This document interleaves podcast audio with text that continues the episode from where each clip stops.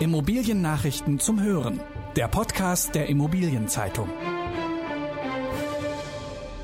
Das Eventjahr 2021 ist schwer zu planen. Gewerbeimmobilien für fast 60 Milliarden Euro verkauft. Umweltministerin will Vermieter für CO2 zur Kasse bitten.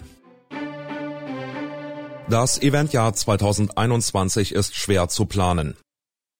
2020 hat die Immobilienwirtschaft Corona-bedingt ohne ihre großen Branchentreffs auskommen müssen. Auch dieses Jahr beginnt mit strengen Kontaktbeschränkungen und Reiseverboten.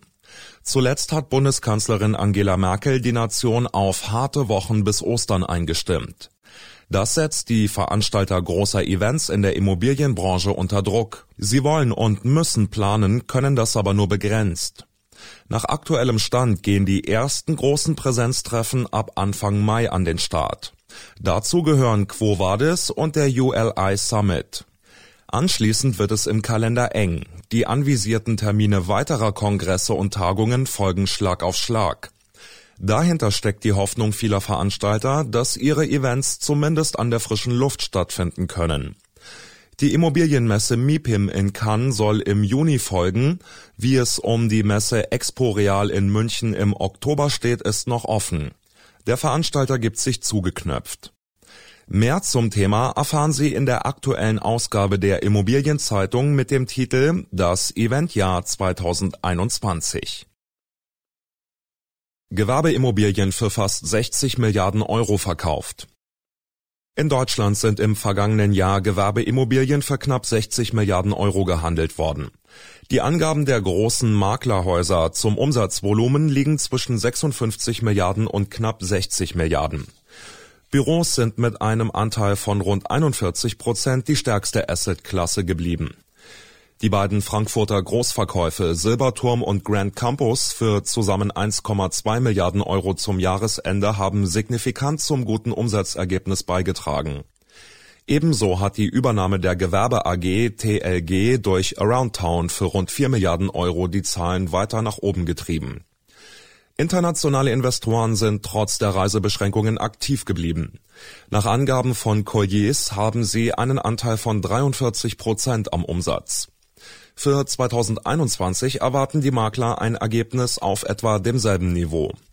Grund für den Zukunftsoptimismus ist weniger die konjunkturelle Situation als der Anlagedruck der Investoren.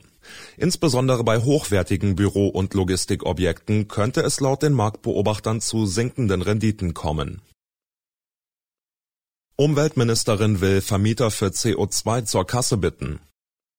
Seit diesem Jahr wird bei Verbrauchern von Heizöl und Erdgas für das ausgestoßene Kohlendioxid der sogenannte CO2-Preis erhoben. Er beginnt bei 25 Euro pro Tonne CO2 und wird schrittweise in den kommenden fünf Jahren auf 65 Euro angehoben.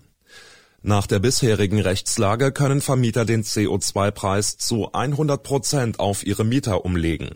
Das will Bundesumweltministerin Svenja Schulze von der SPD schleunigst ändern. Sie hält die einseitige Belastung der Mieter für ungerecht, weil diese nicht auf den Sanierungsgrad oder die Heizung des bewohnten Gebäudes einwirken können.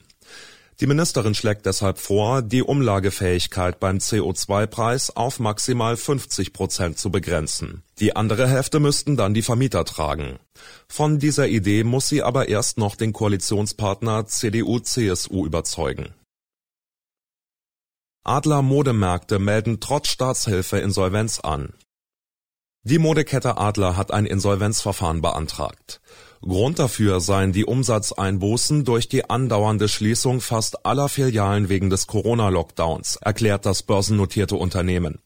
Adler hat im Mai 2020 während des ersten Lockdowns einen Stabilisierungskredit über 69 Millionen Euro bekommen. Das Darlehen ist mit einer Laufzeit von sechs Jahren abgeschlossen worden, die Bundesländer Bayern und Nordrhein-Westfalen bürgen. Adler Modemärkte ist auf Fachmarktzentren spezialisiert. Die Märkte sind in der Regel größer als 1400 Quadratmeter.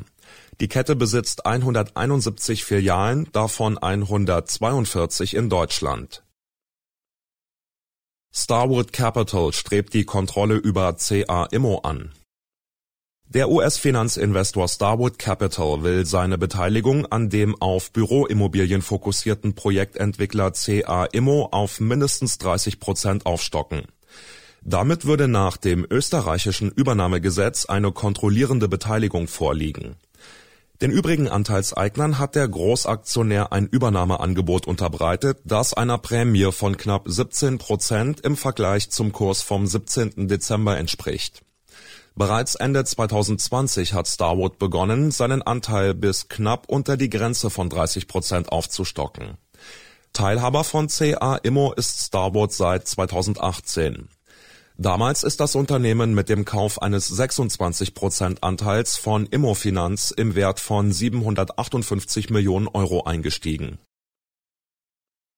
Berliner Abgeordnete bekommen Büros aus Holz. In einem Jahr sollen etliche Bundestagsabgeordnete in Berlin Büros aus Holz beziehen. Der Bund lässt ab April 400 Büros in Modulbauweise errichten. Sie entstehen in der Nachbarschaft zum Marie-Elisabeth-Lüders-Haus im Stadtteil Mitte. Die Module werden im Stadtteil Köpenick vorgefertigt. Ein zukünftiger Hingucker sollen farbige Glaspaneelen in den Fenstern sein. Für den Bau verantwortlich sind Primus Developments und Kaufmann Bausysteme. Der Bund nimmt bei diesem Projekt dem Vernehmen nach 70 Millionen Euro in die Hand. Es ist ein zusätzliches Vorhaben zu dem Erweiterungsbau des Lüdershauses. Diese Baustelle hatte sich zuletzt verzögert, soll aber zum dritten Quartal abgeschlossen sein. In der kommenden Folge berichtet der IZ-Podcast über die neuesten Trends in der Bauwirtschaft. Das waren die wichtigsten Schlagzeilen der Woche aus der Immobilienbranche. Redaktion Stefan Merkle, Anke Pipke und Lars Wiederhold. Alle Infos gibt es zum Nachlesen in der aktuellen Ausgabe der Immobilienzeitung. Jetzt 10 Euro sparen mit dem Schnupperabo. Mehr Infos unter iz.de slash Schnupperabo.